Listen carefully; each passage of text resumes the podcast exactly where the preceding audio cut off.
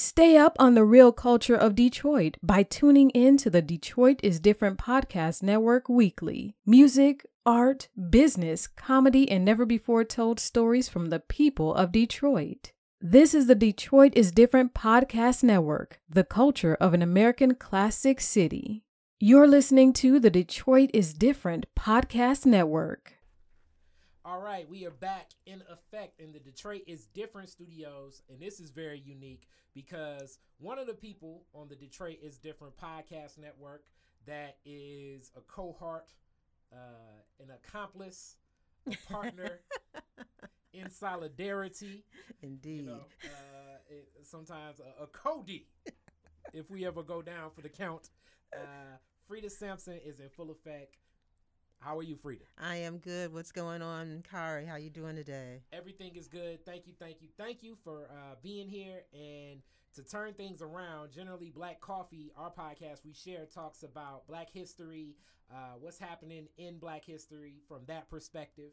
Um, and this time around, we're talking about somebody that has spent not a lifetime in Detroit, but definitely impacted many of many lives, and that is your father. You are running the institute, and coming up May 19th, 2018, you're going to do a great celebration in his honor where you're releasing a book and bringing in people, and yeah. people are going to sing his praise and speak the doctrine of the great Fred G. Sampson. Yeah, yeah, that's what I'm looking forward to. It's it's going to be a great time, a time that has certainly come. Uh, long time waiting, but we are glad that that it is upon us. It's good. Okay, so uh, when we think Fred Sampson, we think Tabernacle mm-hmm. off rip, mm-hmm. and uh, little did I know, as thumbing through the book, it's like weird. I got to interview as you as if I don't know a lot of this now because I was reading some of the book and I've been interacting with you. Like I think every almost every week this year. I'm, I'm interacting with Freda, which is dope. More it's, Freda is good. It's good. I feel that way about Kari. More Kari, the better. yes. So uh, let's let's. I'm I'm gonna play dumb here with this question, but what led the Sampson family to the city of Detroit?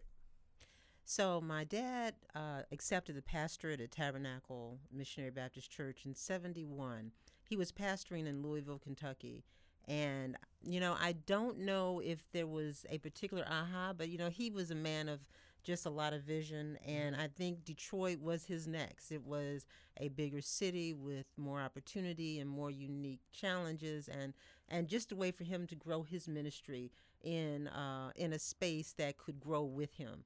And, um, you know, I was nine years old when we moved to Detroit, and all I knew was that I was leaving my best friend Susie mm-hmm. Cochran on uh, on on 950 Southwestern Parkway where I lived, and I didn't know all the particulars uh, of why we were moving. But what I know is that when Dad landed here, when we got here as a family, and when he got here and assumed his role as pastor, this was home. This was his place. This is where all of, all roads of his ministry led him here to Detroit, and this is where he spent the most of, of his ministry, 30 years okay, 30 years and 1971 was a unique time as 1971 actually predates what was the biggest shift in Detroit black history ever, and that's the election of Coleman Young. Mm. So your dad gets here in 71. Uh, what was the temperature and what was the climate? Did he ever talk a little bit about like where was Detroit? Because this is post rebellion. Right.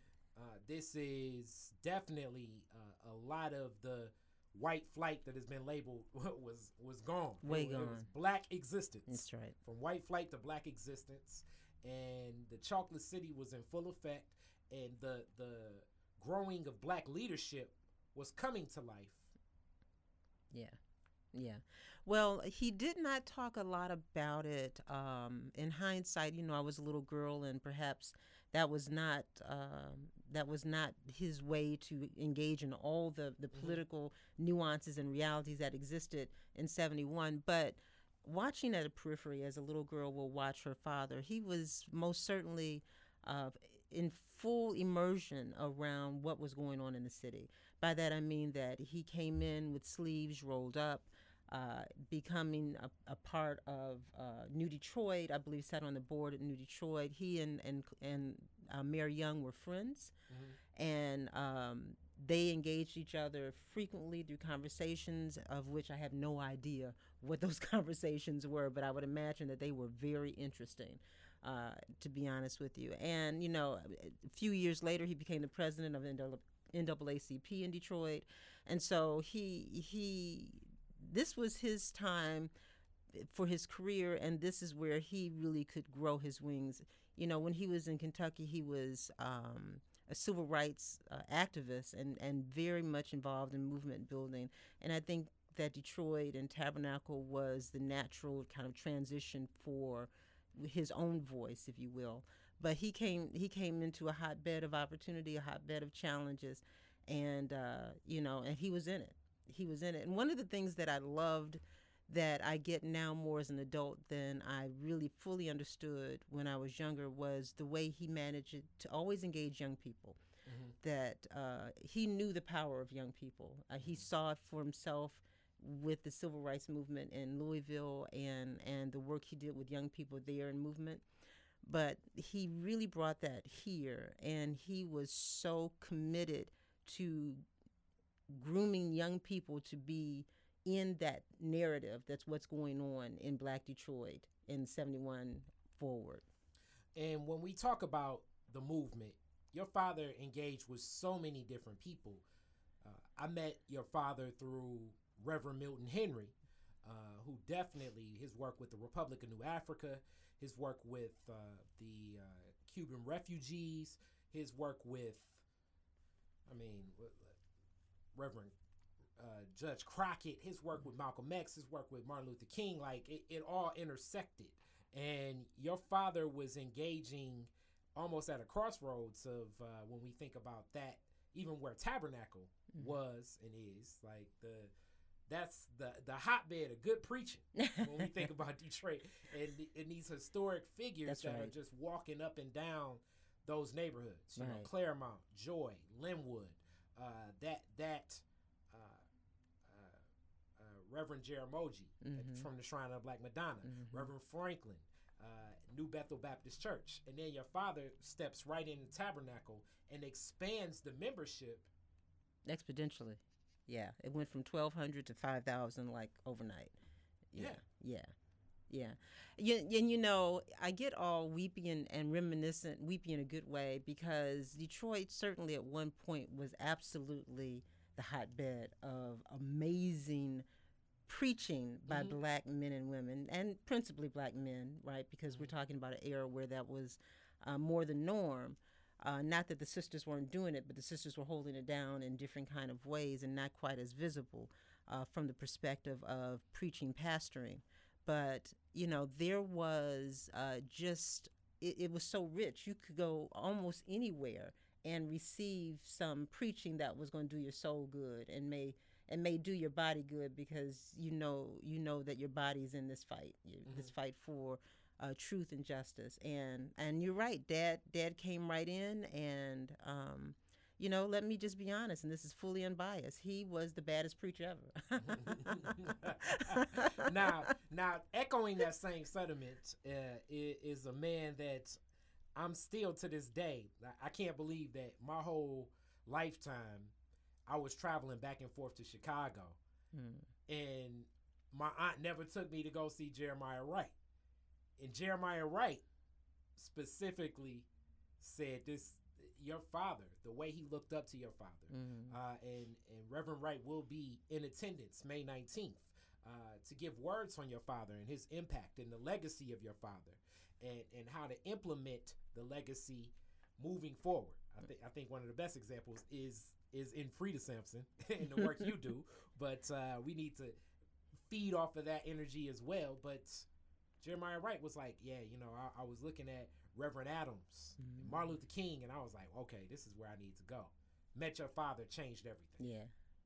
Well, you know, I I I've scrolled through pictures from uh, long ago, and this was about a, this was a couple years ago. I, I came across a photograph of Dad and Dr. Wright sitting next to each other in what was uh, called the Moorish Room inside Tabernacle, where Dad had, a, had invited him to preach in the 70s, right? This is before the world, well, certainly before my experience and understanding of, of Dr. Wright was in play. and I mean, Dr. Wright had the big afro. I mean, he was he was definitely rocking. Um, Yeah, kind was, of that, was militant a couple look. days ago. Yeah, it was, that was three days ago for sure. I don't know if the, he, he will definitely need the blowout kit for today. and and I don't quite know if the kid can do it today, man, because you got to have some hair to work with that to make that work, right? But Uh-huh, yes. but um, you know, so I say that because they they were in each other's lives and and as colleagues, you know, Dr. Wright's obviously younger than my dad.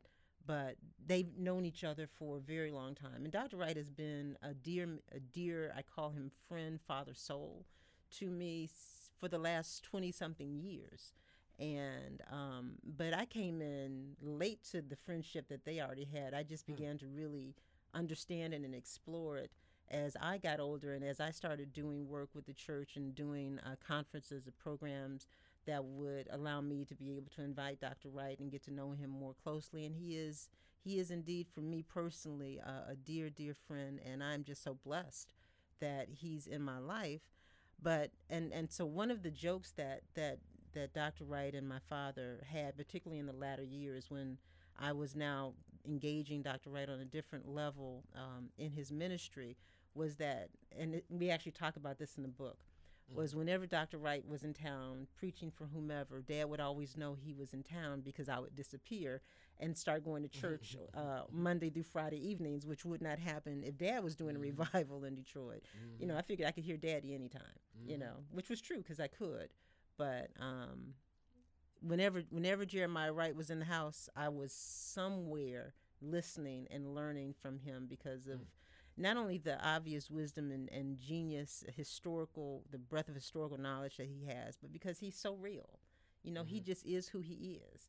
And to be able to see that kind of genius coupled with that kind of humility, you, you just want to bask in it. It is that. You want to bask in that. Yeah, and your father touched the lives of so many other young men that uh, right now have the pulse of not just congregations, but the world is looking at a lot of these people. Yeah. Um, just uh, last week or two weeks back, one of my big homies, and Luther Keith, he was like, "Well, yeah, you know, my mom would, would go to this is my Luther Keith impression.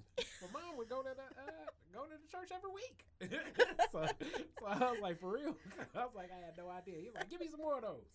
so, so I gave him some, um, gave him some of the flyers and everything, and it's a lot of people, especially young men, that now are uh, older men Mm-hmm. that have taken lessons from your father, the relationship with your father, and expanded in growth and, and wisdom and applying this. Some of these men you're bringing to the event May 19th, so you can yeah. share. Yeah, I I'm just uh, two of those men, uh, which who will be with us along with Dr. Wright, uh, Dr. Reverend Dr. Frank Thomas, who is just one of the most thoughtful uh, theologians of the 21st century. Uh, century. Just he, he is without contemporary in his theological exploration, uh, his compassion. He's he's a quiet storm. You know, he is not necessarily the one that you would look to for hooping because that's not who he is. But he will drop some knowledge so intense in in your world that you you have to you're unpacking it a week later. Um, and and so I'm delighted that he's going to be able to come. Uh, Dr. Thomas uh, is the professor at Christian Theological Seminary, and one of the things that he's done that is phenomenal that I celebrate and and and admire is that he has created the first PhD program in the world around black preaching and sacred theology, a PhD program around black preaching and sacred theology. Just the idea of that just makes me levitate because it is a again it's a time that has come. We have got so much uh, beauty and wisdom and thoughtfulness and genius in our own community by way of the narrative preached word that to be able to pull it together in a academic uh, setting and really unpack that and then to create some some discourse and some community engagement and all the things that are coming with this program um, you know it's visionary to say the least so he'll be there and then of course the amazing um, Reverend Dr. Frederick Douglass Haynes III. Uh, Freddie and grew up watching Dad in a different way than Frank did. Frank was an adult when he engaged Dad, but Freddie knew Dad from when when he was just a teenager. And um, so to have both of them in the house, uh, and and then Daddy J, as we call him, the Reverend Doctor, uh, will be just an amazing time. It'll be a mighty time for Ecumenical Theological Seminary, uh, a game changer, I believe, in that uh, to have those those three individuals uh, impart wisdom, knowledge, and spiritual truth will be a high time. So when you talk about this and the whole concepts of black theology, uh, that naturally leads to many people going right into uh, what's most known in the idea of James Cone. Mm. You know, a lot of people, you know, this is, I guess, what the roots would be. Uh, when you and I were talking in in our first podcast with mm-hmm. uh, with Calvin Moore, he spoke a little bit into this. Uh, your father's takes on this, and and then bringing that in reference to the lives of the black community. Mm-hmm, mm-hmm.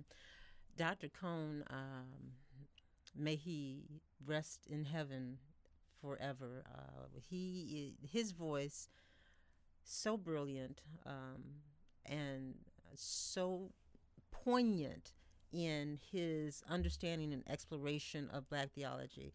Uh, and as he as he has uh, eloquently said, he convicted all of us by saying that, you know, Jesus was a black man. He bottom line that thing. Mm-hmm. Jesus was a black man, and his and his perspective around that was because Jesus aligned himself with the oppressed, and he aligned himself with the very struggles and the very issues that black people are dealing with today.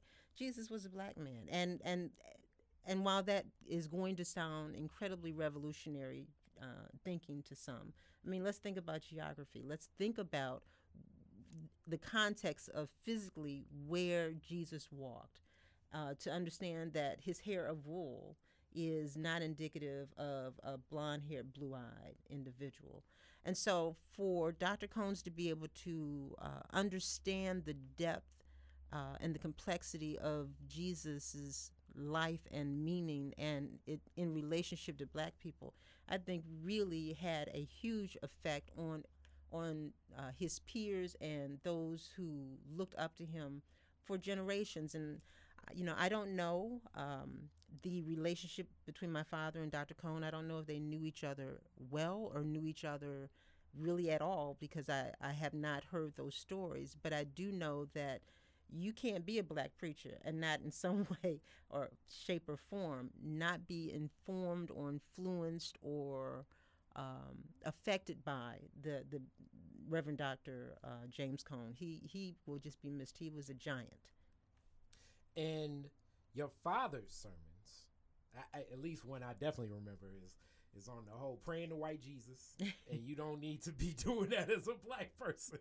and so this, these things stand out, and, and, it's a couple of sermons that stand out. As I'm not definitely not Bible thumping church going every week. Yeah, yeah. Uh, with that being said, your father deliver messages in certain ways. Uh, his, his, perspectives on politics, his perspectives on community, his perspectives on leadership, and even his perspectives on household mm-hmm. uh, were all very, very practical. Mm-hmm. Where I mm-hmm. feel like I, I, didn't need to be walking around with a with a dictionary in in, in the church, mm-hmm. but also useful.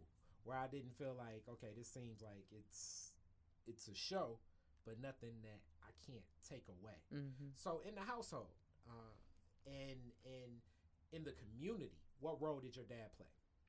Well, in the household, um, dad was the head of the house, uh, mm-hmm. uh, but for me, watching him, that never meant that he had to raise up and articulate, I am the head of the household. I never, ever once heard him say in our house, I am the head of this household. He didn't have to.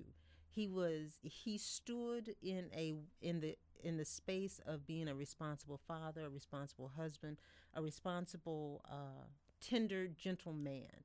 And because of who he was, convicted by whose he was, he was able to own that without having to articulate that. And one of mm. the things that really resonated with me that I will never forget was he said, The moment you have to identify who you are, you are not. Mm-hmm. And so I never have to walk in a room and say, I am a black woman. If I walk in the room, you know I'm a black woman.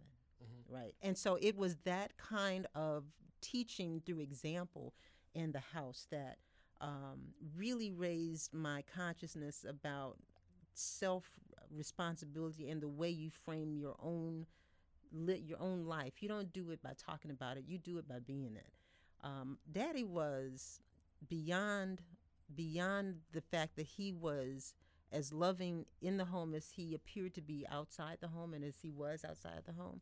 He was just a uh, he was just a ball. He was funny, and uh, he was uh, gentle. He he managed to not kill me through all my adolescence, and and I was a classic classic with my adolescence behavior. Um, and he and he never missed anything that was important. He traveled a lot, and so that meant he was in different states probably almost half the year. But he never missed the important things in my life. Uh, and even when he wasn't there physically, he was always there emotionally. He was always there by phone. You know, he he was the kind of father that out of out of the clear blue sky would send a, a letter just to say I love you. You know, just and and when you're a little girl, uh, trying to uh, figure out who you are, and to have a father figure that has that kind of sensitivity, uh, it, it is just a tremendous gift. Um, and so that's who he was in the house, uh, which was a, an absolute mirror of who he was in community. He was that person that did not stand on a, a soapbox and say what you should do. He he planted his feet squarely on the ground and and modeled, exampled, if you will, how we should um, how sh- we should be, we should act and how we should behave and how, how we should treat each other, particularly as Christians. When you have a relationship with Christ, then you have a certain obligation to do your very best, to be your very best, and to have compassion and empathy. And so he was uh, he was uh, extraordinary at, at, at modeling that. And also during this time, we think about the location of where Tabernacle was. Um, during that time in the 80s, a lot of things were happening throughout the city of Detroit um, uh, things were becoming, in a lot of ways, a lot more, a lot more violent. Um, for for some of us, um, you had the the the rise, I guess, of what people would say crack cocaine and, and uh, different different gangs and and like what's so unique about Tabernacle, I think of like two two churches like like that just stand out as like those churches that existed in that in that space for for certain communities. I think Tabernacle and Little Rock Baptist Church with Reverend Holley Okay. so many of the of the you know services for young for young men and and what was happening throughout the community just because of the the landscape over there Mm-hmm. it would touch there Mm-hmm. uh, during this time in the 80s uh, your father was was active still walking and, and interacting and engaging in the community um, looking beyond people that were just inside the church doors to engage the community around peace and initiatives uh, what was it like uh, as you were witnessing that because these are things that I, those snapshots because i remember like some of those snapshots with your father Mm-hmm. Mayor Young and and Reverend Holley, a young Reverend Holley at the time. You know, like eh, what was that? What do you remember? Yeah, he he was definitely about um, being in community uh, in in a way that I think he probably touched as many lives outside of the walls of Tabernacle, engaging people walking down the street, um, challenging young men and, and young women, girls and boys. Uh, to to strive for something different by really pouring into their lives, not uh, not necessarily wealth, but pouring in, but wealth, yeah, the wealth of wisdom, the wealth of presence. You know, uh, I get stopped probably once or twice a week, even now, 17 years, almost 18 years after his passing, where people will share a story with me about how they were walking down the street and dad was walking so fast and he would stopped and he would talk with them and he would uh, share a story or say something encouraging or they would see him in McDonald's or whatever you know or they'd see him walking around northland mall where he mm-hmm. used to get his walk on mm-hmm. sometimes mm-hmm. you know it was his theology was very practical his his um, engagement community engagement was very genuine very authentic and even when in the 80s when there were well actually i'm going to back up a little bit because it, it, was the 70s where gangs were really yes really it, it, ramping up mm-hmm. and becoming problematic and media was framing black and brown young people as if we were all criminals and mm-hmm. all doing harm and tearing up the neighborhoods and i remember uh, kari like it was yesterday going to dad uh, with some of my friends at tabernacle and saying to him listen we're struggling with the way that TV is portraying us, with the way the media is talking about who we are, because that's not who we are. You know, we're not we're not doing these things. And so how do we counteract this narrative? I was I I don't know, 13, 14, I can't even remember how I was young.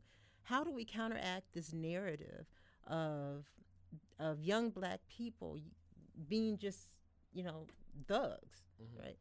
And I remember him charging us and saying, go back and think about how you want to be seen and heard.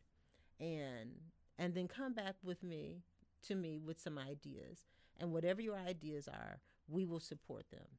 And that was the first step of really being heard. That he not only uh, activated a charge, but he first stopped and listened to what it was that we were trying to say.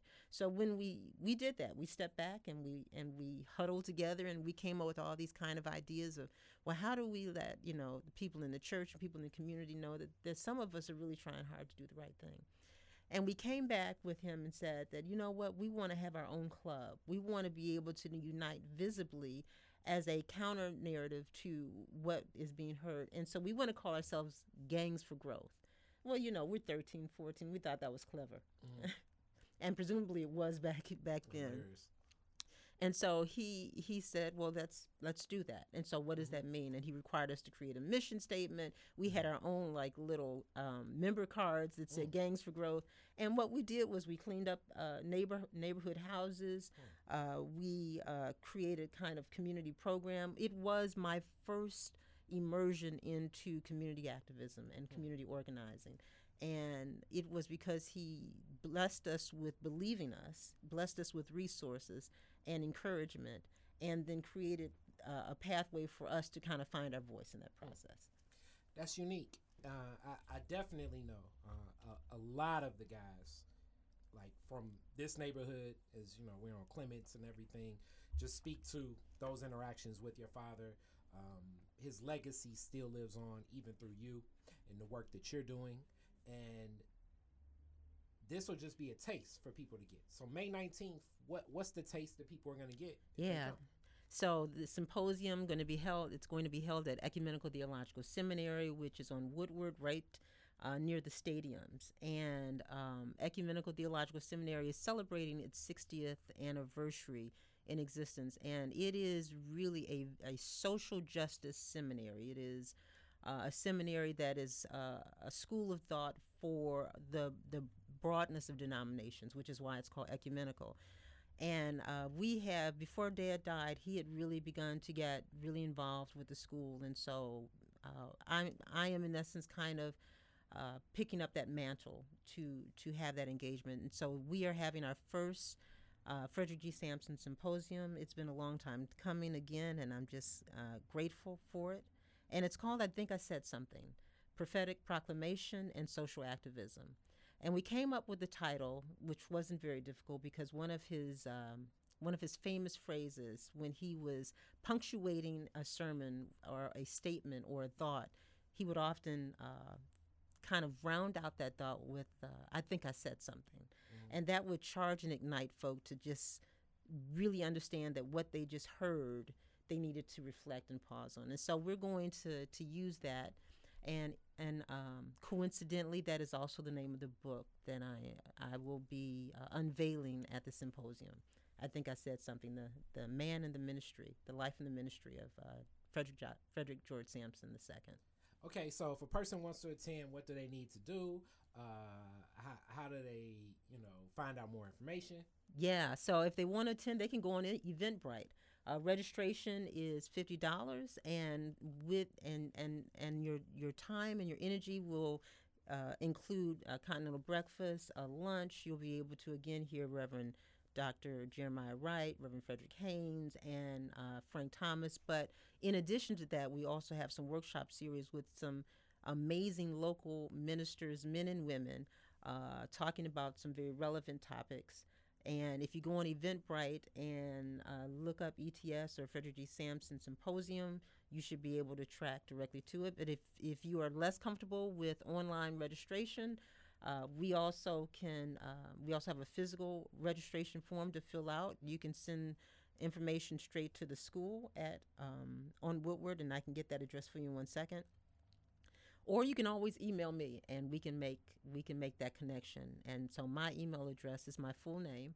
I'm named after him. It's Freda G. Sampson at gmail.com, uh, F R E D A G S A M P S O N at gmail.com, and I will help make that connection for you. Okay, now with the Institute, it's uh, the legacies continue. So, what's the work that's happening with the Institute as it's a collection of, uh, of people, spirits, energy that's connected there that uh, people can still engage with. So what's the Yeah. what's the day to day as you all continue this work? Yeah, well, you know, our mission is around um, theological education um, and uh, social activism, and then the uh, securing of of Dad's legacy through his works, through the intellectual properties, whether they are, are videos or audios or the written word.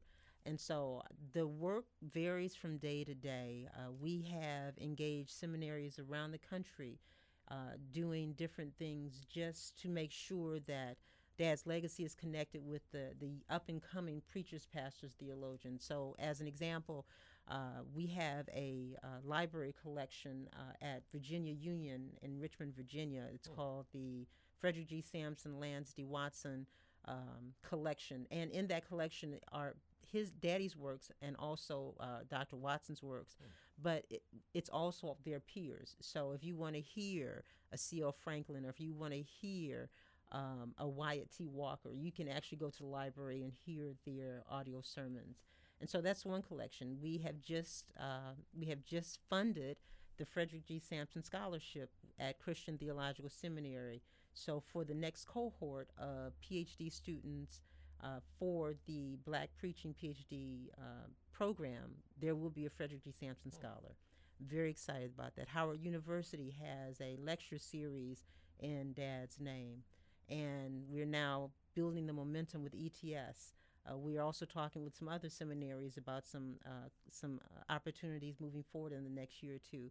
So part of the institute's charge is to really connect Dad's legacy to again up and coming uh, preacher, pastor, theologians, so that they can continue the the work and voice of his of his time and of his words uh, through their own ministry. Um, and in addition to that, of course, whatever we can do to have boots on the ground.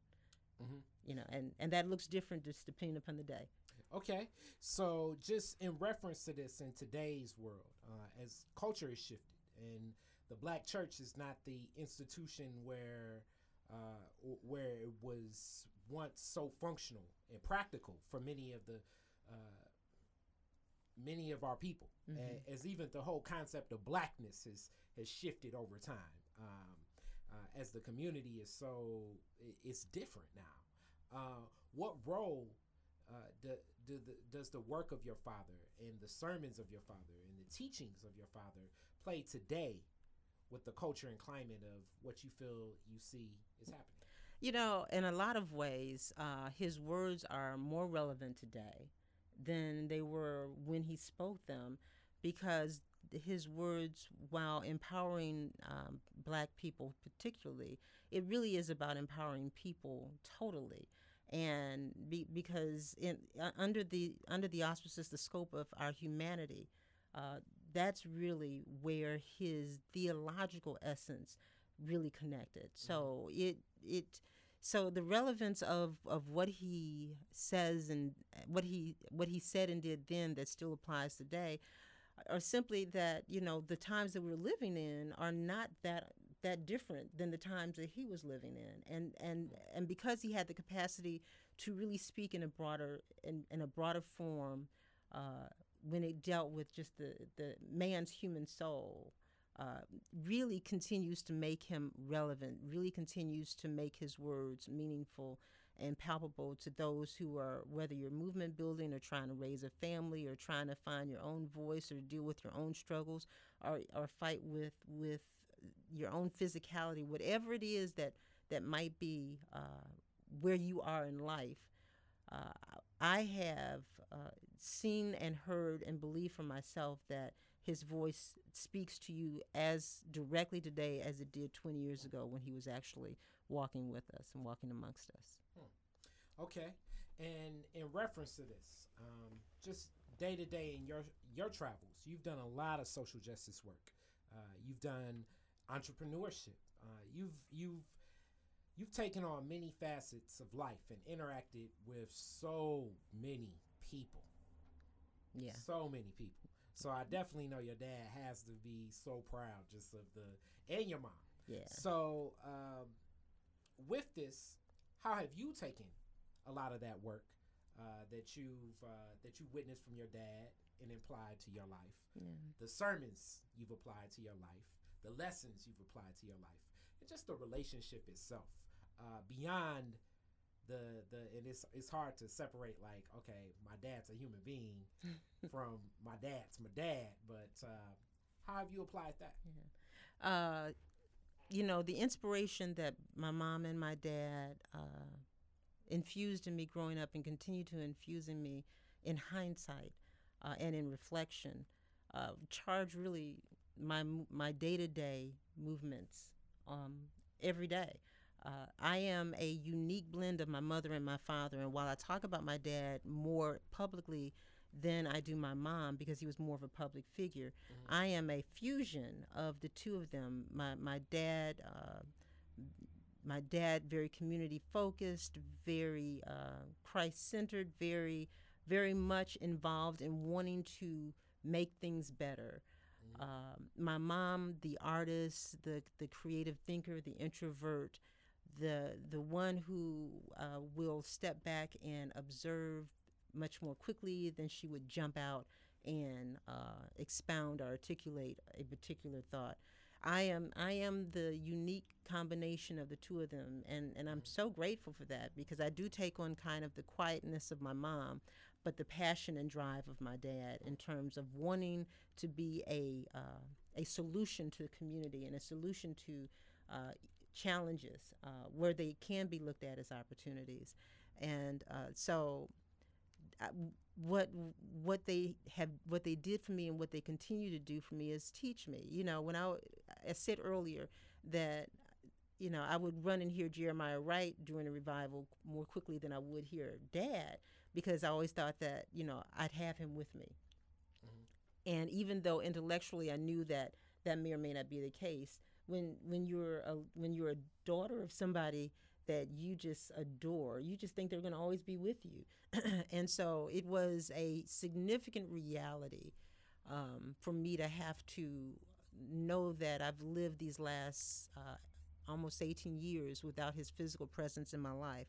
But I have the gift of having his sermons and both on both video and, and audio. So all those sermons that I didn't listen to really, mm-hmm. really, when he did them the first time, I now have an opportunity to hear them for myself and hear them with um, wiser ears, with mm-hmm. more lived experience and a greater capacity to really understand uh, what it was he was trying to say. And as I said in the book, uh, the older I get, the smarter he is. It is that um, that gift that continues to infuse me uh, and my spirit and my soul uh, just because I have the privilege of being able to go back and listen whenever I want to.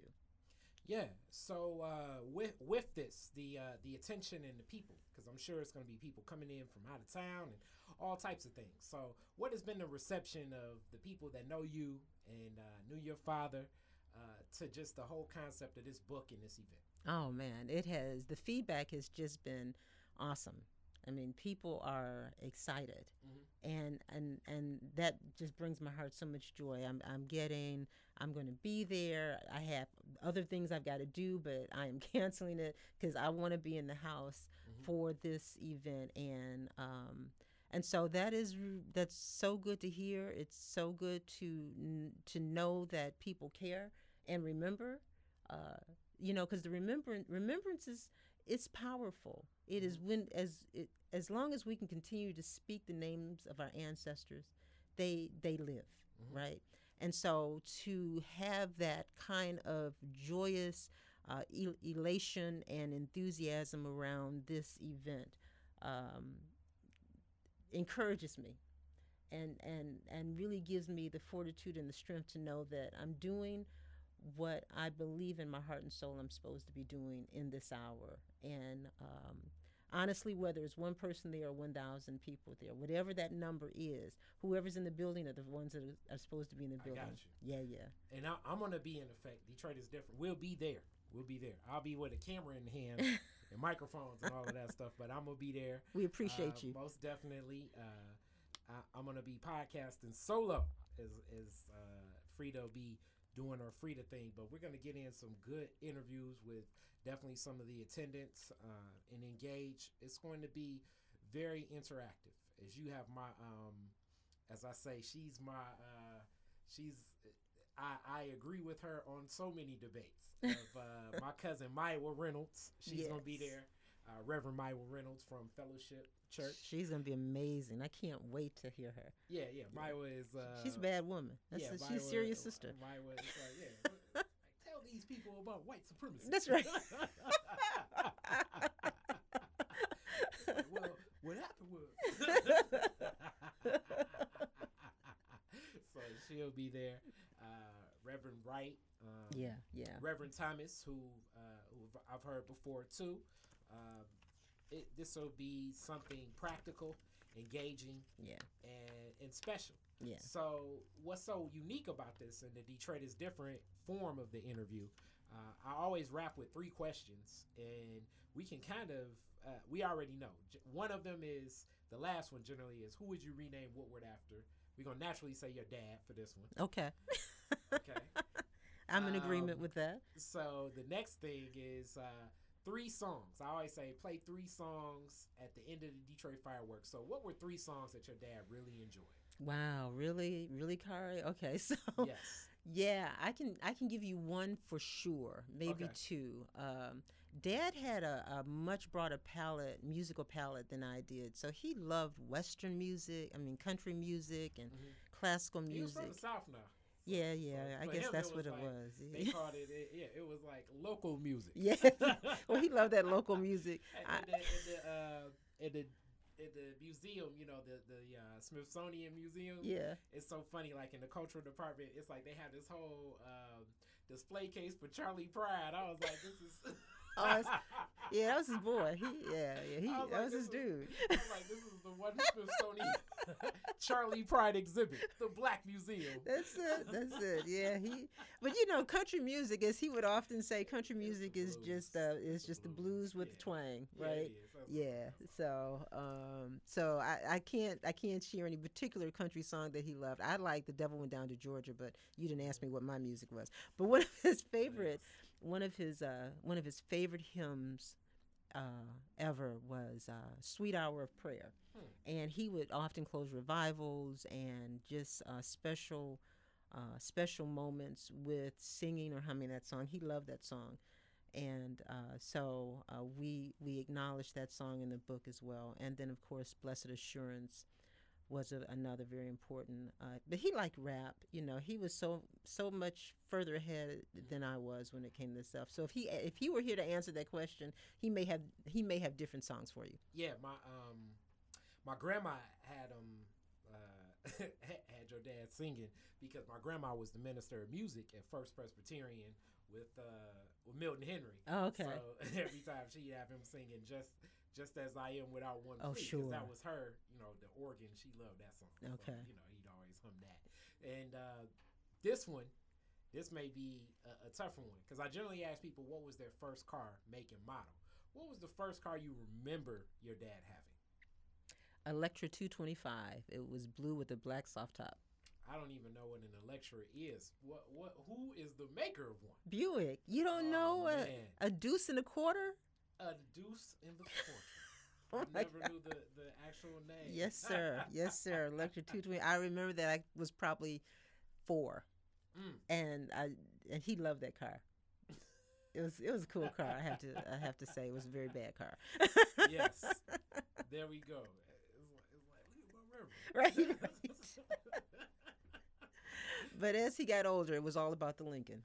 Okay. Okay. Mhm. I- yeah, he may have set that trend. It was like a uh, the Lincoln, the Lincoln pastor, the Cadillac pastor. That's right. That's exactly right. He was he was the Lincoln pastor. the Lincoln pastor. Town town and country.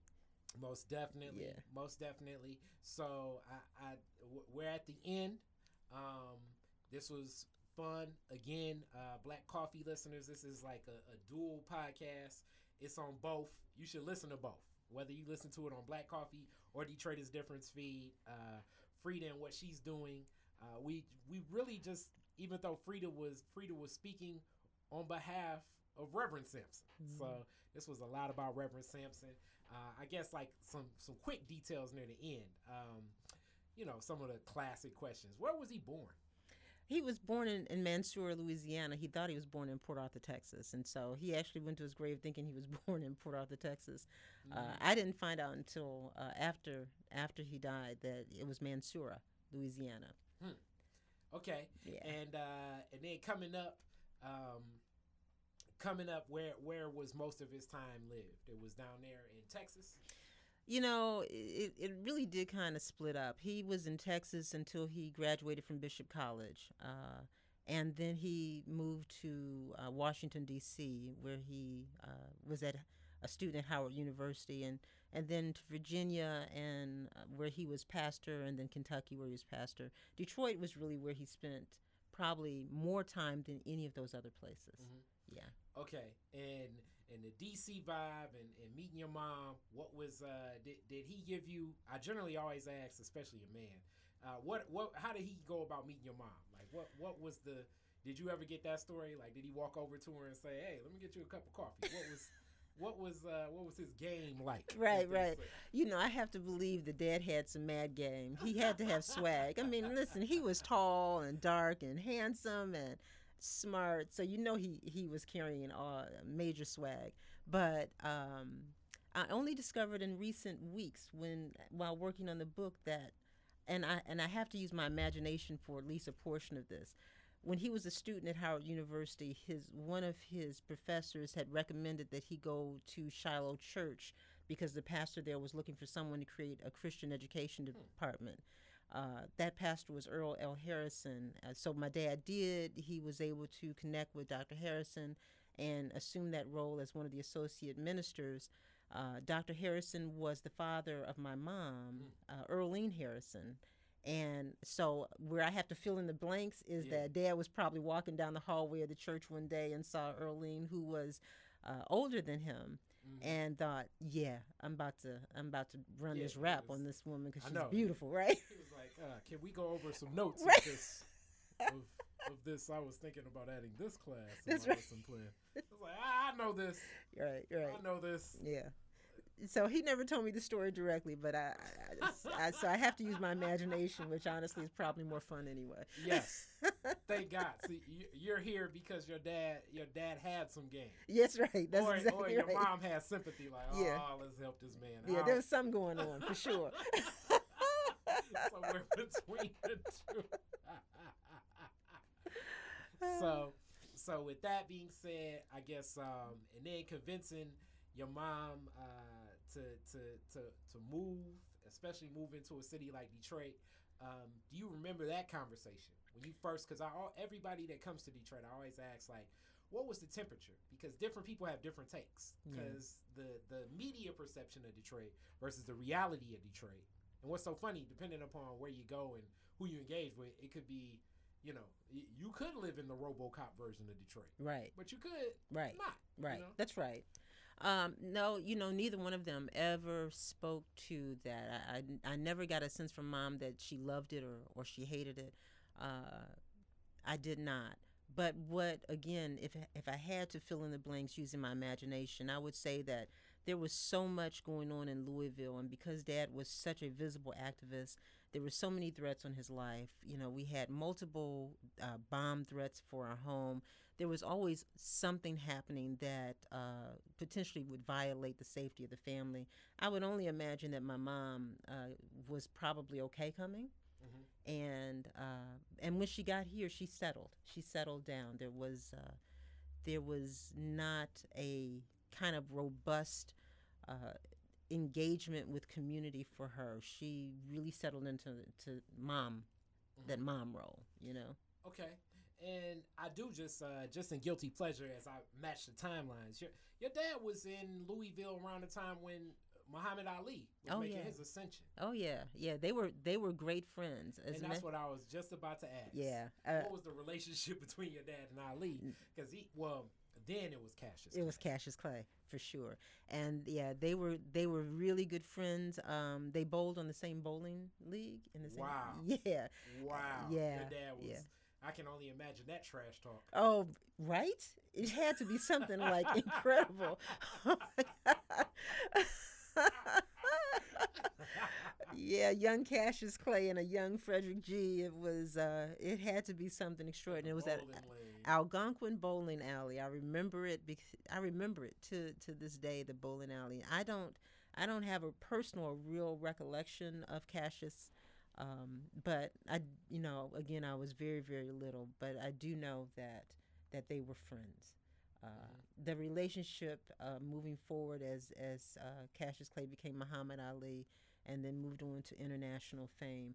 Um, I don't know that there was any further engagement once Dad left uh, Louisville, but But I know his prominence in Louisville and naturally that Clay family. It just seems like it would have fit yeah, because who your dad was is, uh, and just reading the book. And I'm gonna tell people get the book. It's it's some it's facts that I definitely did not know. Yeah. Um, your your dad was between, you know, between like you're saying the the Ku Klux Klan, the police, Mhm. the your dad was facing a lot when he was in Louisville in his approach towards uh, community engagement, hmm black rights, versus his approach here in Detroit. right, So I'm sure that what he learned in Louisville impacted his engagement in Detroit, even though the cities were different and dealt with some of the same challenges. But I'm sure it was a different approach. yeah. I, I I agree with you. I think absolutely that his time in Louisville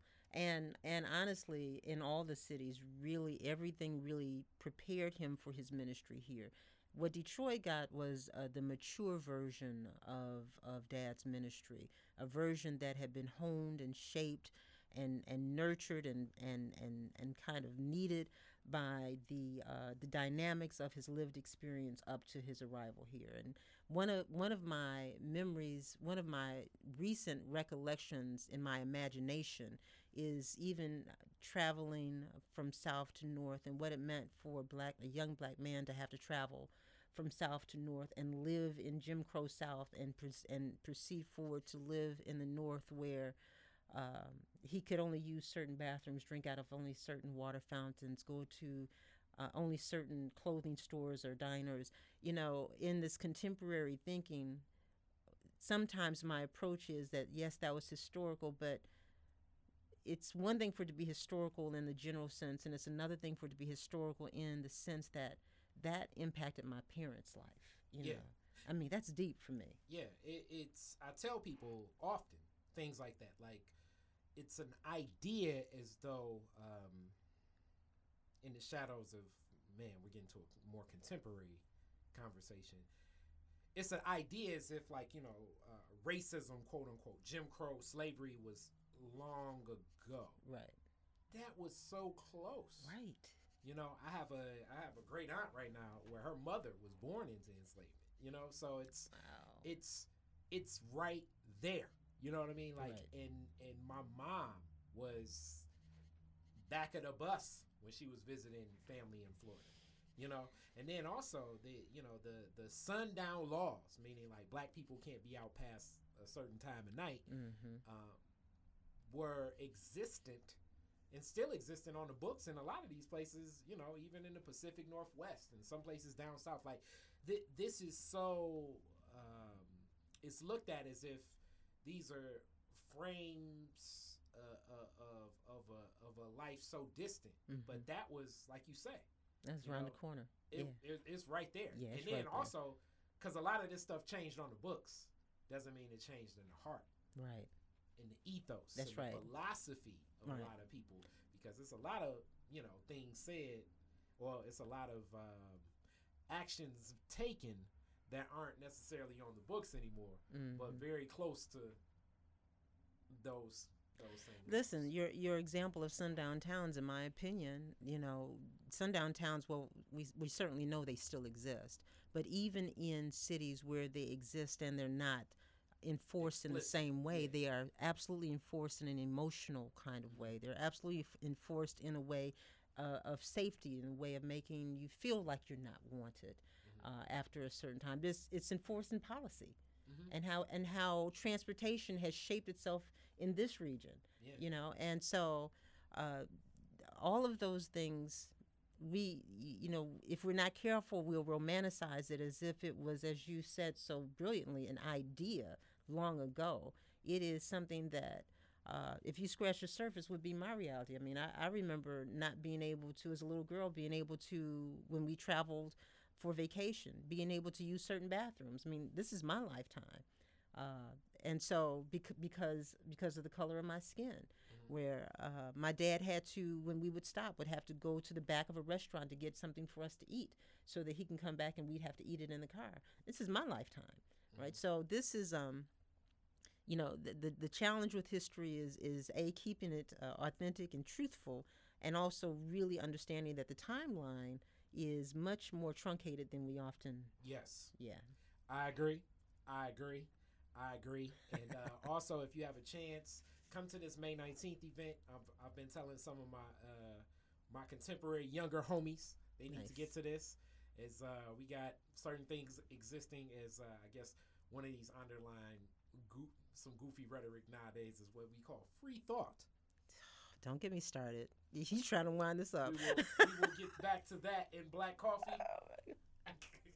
Really, our last Black Coffee was a lot of free thought going. so, so, so we will end. Thank you so much. Thank you, Khary. It's always a blast. Black Coffee is recorded before a live audience every Monday at 4 p.m. Eastern at Pause, located at 736 Lothrop, Detroit, Michigan 48202. Black Coffee is a podcast hosted by Khary Frazier and Freda Sampson Weekly. Weekly, Freda and Khary welcome guests to discuss the rich history of Black leadership, entrepreneurship, artistry, and social justice. Subscribe on Apple iTunes or Google Play to the Black Coffee Podcast and don't miss the history of Black Detroit.